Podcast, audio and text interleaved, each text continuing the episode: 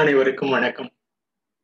இன்று நாம் தமிழாற்றுப்படை வைரமுத்தி எழுதிய நூலில் பட்டுக்கோட்டம் கல்யாண சுந்தரம் அவர்களின் வாழ்க்கை குறிப்பை பார்ப்போம். பட்டுக்கோட்டை கல்யாண சுந்தரம் மிக சிறந்த ஒரு திரைப்பட ஆசிரியர் என்பதை நாம் அறிவோம். அவருடைய குறுகிய குறுகிய கால வாழ்க்கையில் மிக சிறந்த பாடல்களை தொகுப்புகளை பயின்றுள்ளார் அந்த நூலின் வைரமுத்து அவர்கள் எழுதிய அந்த நூல் மறுபார்வையை பார்ப்போம். ரெண்டு ஆண்டுகள் பள்ளி படிப்பு. இருபத்தி ஒன்பது ஆண்டுகளே வாழ்வு. ஆறு ஆண்டுகளே கலையுலக ஆட்சி. ஐம்பத்தி ஏழு மட்டுமே படங்கள். இருநூத்தி அறுபத்தி ரெண்டு பாடல்கள். அவர் ஈட்டிய ஊதியம் இந்திய ரூபாயில் கிட்டத்தட்ட ஒரு லட்சத்தி முப்பத்தி ஆயிரம். ஒரு நாளைக்கு ஐநூறு ரூபா ஒரு லட்சத்தி முப்பதாயிரம் அவருடைய வருமானம். இந்த வருமானத்துல அவர் தன்னுடைய வாழ்க்கையை இந்த குறிப்பில் ரெண்டே ஆண்டுகள் தான் பள்ளி படிப்பவர். இருபத்தி ஒன்பது ஆண்டுகள் தான் வாழ்வை மொத்த வாழ்வே இருபத்தி ஒன்பது ஆண்டுகள். ஆறு ஆண்டுகளே கலைவராட்சி ஆட்சி ஐம்பத்தி ஏழு மட்டுமே அவரோட படங்கள் முன்னூத்தி அறுபத்தி ரெண்டு படங்கள். ஒரு குறுகிய காலத்தில் மிக சிறந்த பண்பை அவருடைய தமிழுக்காக ஆற்றியுள்ள ஒரு மிக சிறந்த பாண்பை வைரமுத்து அவர்கள் இந்த நூலில் கூறியுள்ளார். இவர் பிறந்த ஊர் ஆயிரத்தி தொள்ளாயிரத்தி முப்பதில் வேளாண்மை வீடு. பிறப்பூர் செங்கப்படுத்தான் காடு பட்டுக்கோட்டைக்கு அருகில் செங்கப்படுத்தான் காடு என்ற பிறந்தார். இவருடைய பிறந்த ஆண்டுக்கு ஒரு ஆண்டுக்கு அப்புறம்தான் அவர் திரைப்படமே நமது நமது நாட்டில் வந்தது. திரைப்பாட்டுகளும் அவர் கிட்டத்தட்ட அவர் எழுதிய பாடல்கள் மிக பிறந்த மிக சிறந்த ஒரு பொது உடைமை தத்துவத்தை பொது உடைமை கருத்துக்களை திறந்தது இவர் எழுத வந்த இருபத்தி நாலு ஆண்டுக்குள் புராணம் இதிகாசம் சரித்திரம் சுதந்திர போராட்டம் சமூக யதார்த்தம் கேட்ட சொற்கள் கேளாத பொருட்கள் இவருடைய கேட்ட சொற்கள் கேளாத பொருட்கள் மிகப்பெரிய கேட்ட சொற்கள் கேளாத பொருள் நிறைய. இவருடைய சக்தி புதியது. பல்லவி எழுத மட்டும் தாமதம் செய்கிறான். படிக்காத பயலுக்கு எப்படி வந்தது அந்த பாட்டு வெறி திரையுலகம் ஜெயிக்கிறது? ஒரு படிக்காதவர்களுக்கு ஒரு தன்னுடைய முறையான வாழ்வினை தொகுத்து ஒரு ஒரு சிறிய வயதிலே மிகப்பெரிய ஒரு பண்பணி கொடுத்துள்ளது பட்டுக்கோட்டை கல்யாண சுந்தரத்தின் வாழ்க்கையின் சிறப்பு. அந்த சிறப்பை பாராட்டும் வரையும் பாராட்டும் வகையில் இந்த இவர் அந்த நூலில் தமிழ்நாட்டு படையில் பல்வேறு அறிஞர்கள் எழுதிய அந்த தொகுப்பினில் கூறியுள்ளார். அவருடைய கூற்று மற்ற தொல்காப்பியம் போன்ற பல்வேறு ஆதிகாலத்திலிருந்தே எடுத்த தொகுப்பாக இருந்தாலும் இந்த தொகுப்பு நாம் இன்று ஒரு மறுபார்வையாக பார்ப்போம். வேளாண் வெளிகள் தந்த பட்டறிவு பாவேந்தர் தந்த மொழியறிவு கம்யூனிசம் கற்பித்த கருத்தறிவு இந்த மூன்றையும் உள்வாங்கி அறிந்த அவனது உயிர்ச்சல் இந்த குறுகிய காலத்திலும் அந்த குறுகிய காலகட்டத்திலே அவருடைய வாழ்க்கை நெறி வேளாண் பிறந்த இடம் வேளாண் வெளிகள் அந்த பட்டறிவு தான் அவருக்கு கிடைத்திருக்கிறது. பாவேந்தர் பாரதிதாசன் எழுதிய மொழி அறிவு. கம்யூனிசம் கற்பித்த கருத்தறிவு. இந்த மூன்றையும் உள்வாங்கியே ஒரு உயிர்ச்சுடர் என்பது மிகப்பெரிய ஒரு அவருடைய தாக்கத்தை நமது திரைப்பட பாடல்களில் நாம் அறிந்து கொள்ளலாம். இவரை பற்றி பாரதி நமது பாட்டெழுத வந்த இவரை பற்றி ஜீவா அவர்கள் மிகவும் பதினேழு இவருடைய தொழில்கள் என்று பார்த்த தொழில்கள் என்று கூறுகிறார். அவை விவசாயி மாடு மேய்ப்பவன் மாட்டு வியாபாரி மாம்பழ வியாபாரி இட்லி வியாபாரி முறுக்கு வியாபாரி தேங்காய் வியாபாரி கீற்று வியாபாரி மீன் நண்டு பிடிக்கும் தொழிலாளி உப்பள தொழிலாளி எந்திர ஓட்டுநர் தண்ணி வண்டிக்காரன் அரசியல்வாதி பாடகன் நடிகன் நடனக்காரன் கவிஞன். இந்த சிறிய வயதில் கிட்டத்தட்ட இத்தனை தொழில்களில் அவர் அவர் பார்த்துள்ளதை ஜீவா கம்யூனிசம் பற்றாளர். ஜீவா அவர்கள் மிக சிறந்த ஒரு பண்பாளர் என்பதை நாம் அறிவோம். அவர் கூறியுள்ளார் இவருடைய வாழ்க்கை குறிப்பில் அந்த அதை மேற்கோள் காட்டியுள்ளார் இந்த இது. இந்த பாடல். பாவேந்தர் என்ற வேடந்தாங்கள் இந்த பட்டு கோட்டை என்ற பாட்டு பறவையும் பாடி பாடி பழையரிக்க கூடும் பட்டுக்கோட்டை கல்யாண சுந்தரத்தை பற்றி கூறுகிறார். ஏ ஆம்பளை பயல்களா இந்த பாருங்க ஒரு பொண்ணு பாட வந்திருக்கா. பாவேந்தர் ஒரு கவிதை தாள் எடுத்து தன் மாணவர்களுக்கு நீட்டுகிறார். படித்தவர்கள் வியக்கிறார். இயற்றியவர் யார்? அகல்யா இருக்கிறது பெண்ணின் பெண் போல இருக்கிறது. அங்கிருந்த கல்யாண சுந்தரம் தனக்குள் சிரித்துக் கொள்கிறான். அருணாச்சல பிள்ளை மகன் கல்யாண சுந்தரம் தான் தன் பெயரை அகல்யா என்று பின்படுத்தியிருக்கிறான். இருக்கிறான் போதே பாவேந்தர் பாவேந்தரால் பாராட்டப்பட்டவர் அவர். இந்த அவர் வளர வளர அந்த பொது உடைமை போர்க்களத்தில் மிகவும் சிறந்த முறையில் திகழ்கிறார்.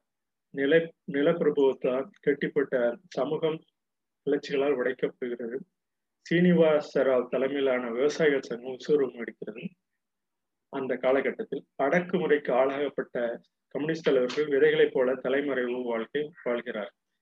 இவர் அந்த வடபாதிமங்கலம் குன்னியூர் முளங்குடி போன்ற அளவுக்கு புரட்சி என்ற எல்லா இடத்திலும் புரட்சி வெடிக்கிறது. பாரதிதாசன் சொல்லி தந்த பிறப்புக்கும் எல்லா உயிர்க்கும் என்ற பொருளை யாரு மேல கீறினாலும் ரத்தம் ஒண்ணுதான். ஆக மொத்தம் பிறந்ததெல்லாம் பத்தாம் மாதம் தான் பத்தாம் மாதம் தானே என்று எழுதி காட்டியவன். யார் மேல கீறினாலும் ரத்தம் ஒண்ணுதான். ஆக மொத்தம் பிறந்ததெல்லாம் பத்தாம் மாதம் தானே என்று எழுதி காட்டியவன் பாரதிதாசன் பிறப்புக்கும் எல்லா உயிருக்கும் என்ற அந்த குரலுக்கு தகுந்தவாறு யார் மேல கீறினாலும் ரத்தம் ஒண்ணுதான். ஆக மொத்தம் பிறந்ததெல்லாம் பத்தாம் மாதம் தானே என்று எழுதி காட்டியவன் இவர் சுய மரியாதை பாடல் மேடைகளில் பாடல்கள் பாடி நல்லதை சொன்னால் நாத்திகனா என்று அந்த முதல் வரியிலே எழுதிய சிறுவனை ஒரு சித்தாந்த கவிஞனாக்கியது பொது உடைமை பொது உடைமை என்பதை நாம் பொறுப்புள்ள துணைவர்கள் என்று கூடுவோம் இந்த இவர் அந்த பொது உடைமை தத்துவத்தில் மிகவும் சிறந்து அந்த குறுகிய காலத்திலே பாட்டுகளை தொகுத்து வழங்கியுள்ளது. நமக்கு உண்மையிலேயே மிகப்பெரிய ஒரு உற்சாகத்தை தருகிறது. அவர் எழுதிய பாடல்கள் மக்கள் திலகம் எம். ஜி. ராமச்சந்திரன் அவர்கள் தூங்காதே தம்பி தூங்காதே திருடாதே பாப்பா திருடாதே சின்ன பயல சின்ன பயல சேரிகளடா குறுக்கு வழியில் வாழ்வு தேடிடும் குருட்டு உலகமடா. பொறு பிறக்கும் போதே பிறந்த குணம் போக போக மாறுது. போன்ற பாடல்கள் எம்ஜிஆரின் சல்லிவேர்கள் அவருடைய இந்த பாடல்கள் தான் எம்ஜிஆர் அவர்களுக்கும் மிகப்பெரிய ஒரு சமுதாய மாற்றத்தை குறித்து சமுதாய மாற்றத்திற்குண்டான அவருடைய வாழ்க்கையில் தாமும் அரசியல் வாழ்வில் இயங்க வேண்டும் என்ற ஒரு மிகப்பெரிய ஒரு கருத்தினை அந்த இந்த போன்ற பாடல்கள் அவருக்கு ஊக்கமளித்துள்ளது. பட்டுக்கோள பட்டுக்கோட்டையின் உயிரெல்லாம் தமிழும் உள்ளமெல்லாம் கம்யூனிசமும் தான் என்பதை இந்த நூலில் மறுபார்வையாக நாம் பார்க்கலாம். பட்டுக்கோட்டை உயிரெல்லாம் தமிழும் உள்ளமெல்லாம் கம்யூனிசம் தான் அவருக்கு நிறைந்திருந்தன. தங்கப்பதுமையில ஒரு பாட்டு. முகத்தில் முகம் பார்க்கலாம் விரல் நகத்தில் பவளத்தின் நிறம் பார்க்கலாம் என்ற பாடல் நுட்பத்தின் நுட்பமான ஒரு பொருள் பொருள் வைக்கிறார். இது போன்ற பாடல்கள் சில ஆணுக்கும் பெண்ணுக்குமான சுகம் என்பதும் சுய சுகத்தோடு முடிந்து போவதென்று. தாம்பத்தியம் என்பது பெண்ணுடல் கொண்டு தன்னுடல் நிரப்புவதன்று என்று அந்த பாட்டுக்கோட்டை. இகத்தில் இருக்கும் சுகம் எத்தனை ஆனாலும் இருவருக்கும் பொதுவாக்கலாம் அன்பே அதன் எண்ணிக்கை விரிவாக்கலாம் என்று அந்த ஆணுக்கு பெண்ணுக்கு உள்ள சுகத்தினை பற்றி இந்த பாடலில் பட்டுக்கோட்டை எழுதிய பாடல்கள் எல்லா மொழிகளின் இயங்கிய அந்த காலகட்டத்தில் பட்டுக்கோட்டை கல்யாண சுந்தரத்தில் தனித்தன்மை இந்த அவருடைய தனித்தன்மை இந்த பாடல்களும் உடைந்து போன கனவுகள் செல்கின்றன. என் கண்கள் கண்டெடுத்ததை இதயம் தொலைத்ததென்று உடைந்து போன கனவுகள் செல்கின்றன. என் கண்கள் கண்டெடுத்ததை இதயம் தொலைத்தது என்று என்று ஆயிரத்தி தொள்ளாயிரத்தி ஐம்பதில் கருப்பு வெள்ளை மதுமதியில் செயலந்தில் எழுதிய அவருடைய பாடல்கள் எல்லாம் இதில் போட்டு இதில் பகிர்ந்துள்ளார். எல்லோரும் சொல்கிறார்கள் உன் இதயம் கல்லென்று. நாடு செல் சொல்கிறது உன் மனது காடென்று. காட்டில் தேடி பார்த்த போதும் தெரிந்தது நீலக்குயிலின் கூடொன்று. இந்த ஆயிரத்தி தொள்ளாயிரத்தி ஐம்பத்தி ரெண்டு மலையாளத்தில் கவி பாஸ்கரன் நீலக்குயிலுக்கு எழுதியதை அந்த பாடலில் பகிர்ந்துள்ளார் பட்டுக்கோட்டைய மேடை அலங்கார பேச்சு இல்லை. நட்சத்திரங்களை மேயும் கற்பனைகள் இல்லை. அவருடைய பாடல்களில் அந்த மே அல மடங் அலங்கார பேச்சு பேசும் பேச்சு இல்லை. மேல் கற்பனை இல்லை இரு பெருங்குள் பட்டுக்கோட்டை பெரிதும் நம் கவனத்தை செலுத்தியிருக்க ஒன்று ஒன்று முடியாத மோனை ரெண்டு காதுக்குள் இணைக்கும் கடையே என்று அந்த அந்த பாடல் அந்த தலைப்பினை முடித்துள்ளார். அதோடு இன்னும் மனிதனாக வாழ்ந்திட வேணும் மனதில் வையடா வளர்ந்து வரும் உலகத்துக்கே நீ வலது வையடா. தனி உடைமை தனி உடைமை கொடுமைகளை தீர தொண்டு செய்யடா. தானா எல்லாம் மாறும் என்பது பழைய பொய்யடா.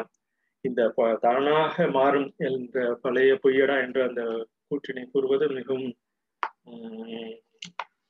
ஒரு மிகப்பெரிய ஒரு கருத்தாக்கத்தின் மாற்றம். தானாக மாறும் என்பது எப்படி மாற வேண்டும் அந்த மாறும் சூழ்நிலை எவ்வாறு உருவாகும் என்பதெல்லாம் அதை சரியாக வகுத்துள்ளார். இத்துடன் இவருடைய இந்த வருகின்ற இரு இரண்டாயிரத்தி முப்பது இவரது நூற்றாண்டு வருகிறது என்பதை குறிப்பிட்டுள்ளார்.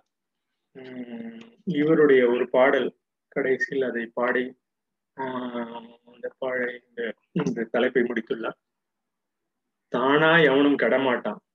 தடுக்கி விடாம விழமாட்டான் போனா எவனும் வரமாட்டான்.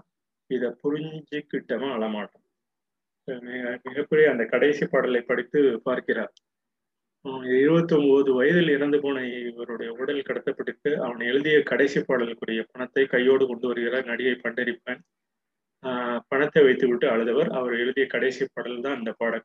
தானா எவனும் கடமாட்டான். தடுக்கி விடாம விழமாட்டான்.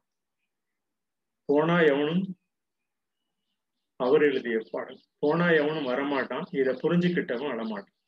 அவர் எழுதிய பாடலை புரிந்து புரிந்த பிறகும் அழுகை வருகிறது.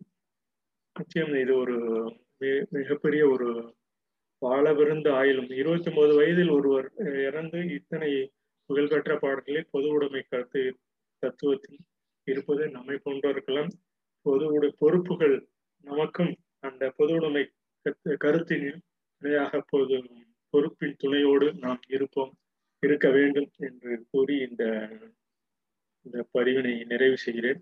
அந்த பாடலை மறுபடியும் அந்த பண்டரிபாய் வைத்து அந்த பாடலை தானா எவனும் கடமாட்டான் தடுக்கி விடாம விடமாட்டான் போனா எவனும் வரமாட்டான் இதை புரிஞ்சுக்கிட்டவன் அழமாட்டான். அந்த சாவினுடைய இறந்ததின் ஒரு அந்த ஆத்மாந்திய பொருளை கூறுகிறான் இன்று இது இந்த கொரோனா காலகட்டத்தில் இது போன்ற பாடல்கள் மிகவும் குறுகிய காலத்தில் மிக சிறந்த ஒரு பொது உடைமை கருத்தினை இந்த பகிர்வினில் பகிர்ந்து கொண்டது சிறப்பு. இதில் படித்து இந்த நூலை பட்டுக்கோட்டை கல்யாண சந்தனம் எழுதிய நூலை அவர் எவ்வளவு சிரமப்பட்டு எழுதி இந்த தொகுப்பினை தொகுத்துள்ளார் என்பது நாம் அறிய வேண்டும். மிக சிறிய ஒரு சிறிய ஒரு வரிகளில் மிக புரிந்து கொள்ளும் வரையில் நமக்கு தொகுத்துள்ளது இந்த நூல். மிகவும் சிறப்பாகும். நன்றி வணக்கம்.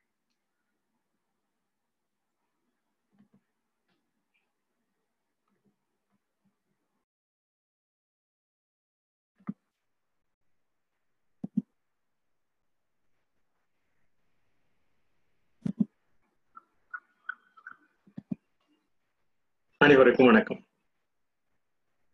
இன்றுதான் ஆலி ஆடு ஆஞா என்ற சொல்லை பார்ப்போம். இந்த பதிவின் மூலம் உங்களிடம் நாம் கலந்து கொள்ளும் சில ஒரு சில சொற்கள் ஒளியில் வடிவில் வந்தது என்பதை நாம் அனைவரும் அறிவோம்.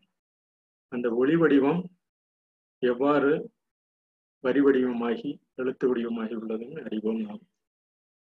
இந்த ஒளியின் சொற்கள் சமீப காலமாக இந்த ஜூம் பெரிசா கூட்டங்களில் கலந்து கொள்ளும் போது தெரிகிறது. கிட்டத்தட்ட ஒவ்வொரு பகுதியிலும் அந்த ஒளியினை ஒரே கருத்தாக கொண்டுதான் ஒரு ஒவ்வொரு காலகட்டத்திலும் ஒத்துக்கொண்டு பின்பு அவரவர்கள் அந்தந்த வரி வடிவம் வடி வடித்ததில் ஒரு பதிவாக நிலைத்துள்ளனர் ஒரு மொழியாக நிலைத்துள்ளனர் என்பதை நாம் உணர வேண்டும் அறிய வேண்டும். இந்த கருத்தை தங்களிடம் பகிர்ந்து கொள்வதற்காக இது போன்ற ஒரு எழுத்து இரு எழுத்து மூன்று எழுத்து சொற்கள் தொடர்ந்து இந்த பதிவில் நாம் பதிந்து வருகிறோம்.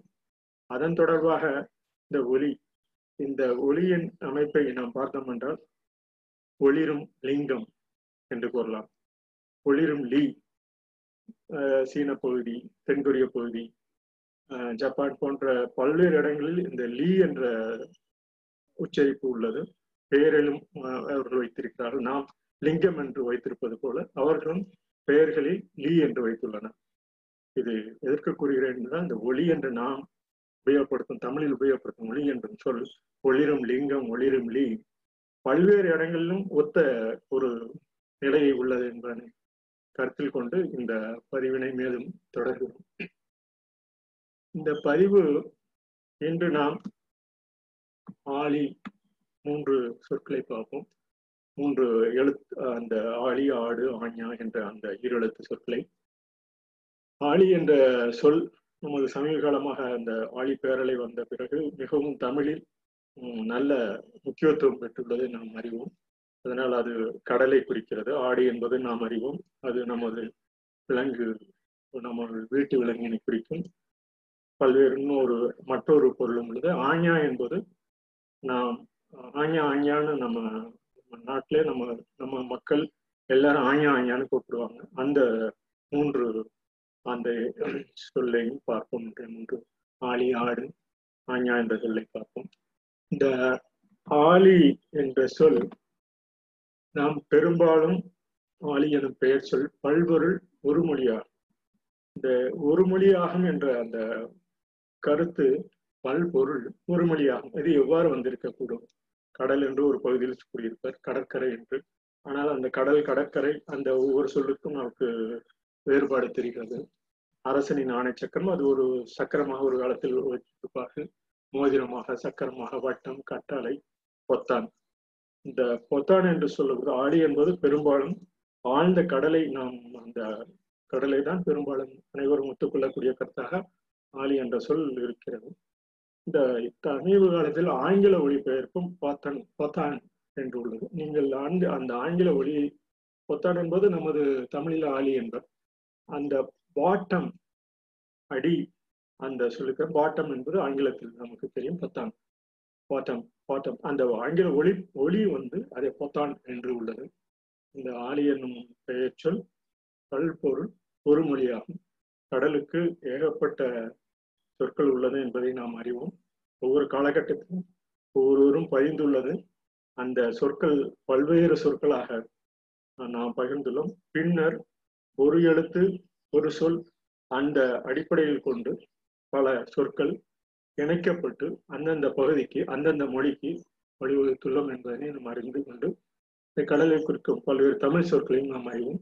ஆழி மார்கழி முன்னீர் வாரணம் பௌவம் பறவை புணரி போன்ற பல்வேறு சொற்களும் இந்த ஆலி பேரலை ஆலி நாம கடல் அந்த ஆலி என்ற பெயர் கொண்டது. நம்ம வல்லுநர்களும் சில பேர் அந்த பேருனை வைத்துள்ளனர். இந்த ஆடு என்ற சொல்லை பார்ப்போம்.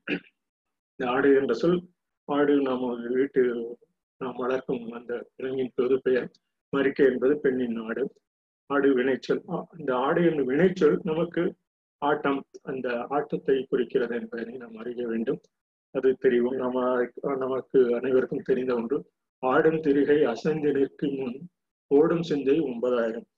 நாம் ஆடி அசைந்து நிற்கும் முன்னே நமது சிந்தை ஒன்பதாயிரம் ஓடும் என்ற அந்த கருத்து அந்த அந்த செய் உள்ளே நம்ம செய் உள்ளே என்ற கருத்தினை அதை பதிந்துள்ளது.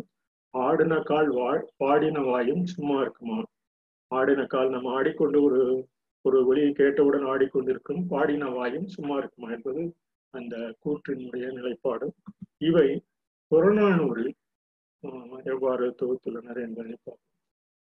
புறநானூறு சமீப காலமா புறநானூறு தாழ்வன் பாப்பையா மிக அருமையாக விவரித்துள்ளார். அந்த பாடலில் நீலமலை போன்ற மாயோன் என்ற தலைப்பில் அவர் விவரித்துள்ளார். புறநாடு இருநூத்தி இருபத்தி ஒன்பது அவர் ஒரு புது வரிசையில் அவர் மிகவும் சிறப்பாக அந்த நூலில் விவரித்துள்ளார். சலமன் பாப்பை அவர் ஆடு இயல் அழல் கூட்டத்து ஆறு இருள் அரை இருவில் என்ற அந்த புறநானூற்று பாட்டிலில் ஆடு இயல் என்று அந்த கூற்றினை ஆடு இயல் என்று கூற்றினார். ஆடு இயல் என்பது இங்கு அவர் மேசராசி பொருந்திய நாளின் முதல் கால். நிறைந்த இருள் கொண்ட பாதி இரவு. இது போன்ற அந்த சொற்களை பதியும் போது அந்த ஆடு இயல் ஆடு நமது இந்த ராசி பலனை பார்த்தோம் என்றால் மேசராசிக்கு ஆடு என்ற அந்த சொல் இருக்கும். அந்த கருத்தினை கொண்டு மேசராசி பொருந்திய நாளில் முதல் கால் என்ற அந்த பாடலினை சாலமன் பகன் மிகவும் அருமையாக விவரித்துள்ளார். அந்த பாட்டில். இன்னொரு நீராடு. நீராடு நீர் இந்த நீராடை நாம் சேர்த்துதான் எழுதுவோம். இதில் பிரித்து அந்த ஆடு என்ற சொல்லின் விரிவாக்கம் என்பதற்காக நீராடு சொற்பொருள் சனிக்கிழமை தோறும் நீராடு இது எண்ணெய் தேய்த்து குளிக்கும் பழக்கம். சனிக்கிழமை தோறும் ஆண்கள் பெரும்பாலும் எண்ணெய் தேய்த்து கொடுத்தால் நமது உடலுக்கு மிகவும் சிறப்பாக இருக்கும் என்ற அந்த கருத்தினை அடிப்படையாக கொண்டு இந்த நீராடு என்ற பதிவினை பெறுகிறோம். பின்னர் ஆஹா இந்த ஆஹா நாம் பழக்கத்தில் கூறுவோம். ஆயா ஆயா என்ற சொல் பழக்கத்தில் கூறுவோம். உண்மையிலேயே அது ஒரு ஆயா ஆஞான் என்று சொல்வது தகப்பனுக்குரிய சொல் என்று வகுத்துள்ளனர்.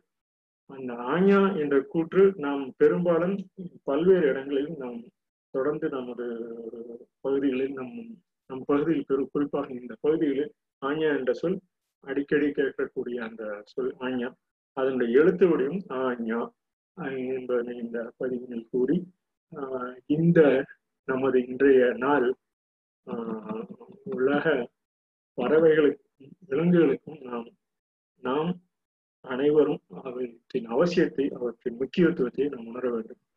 அந்த உணரும் வகையில் ஒவ்வொரு ஆண்டும் அக்டோபர் நாலாம் தேதியை இன்று உலக விலங்குகள் தினமாக கொண்டாடி வருகிறோம். இதனுடைய கருத்தாக்கத்தை நாம் பகிர்ந்து கொள்வோம்.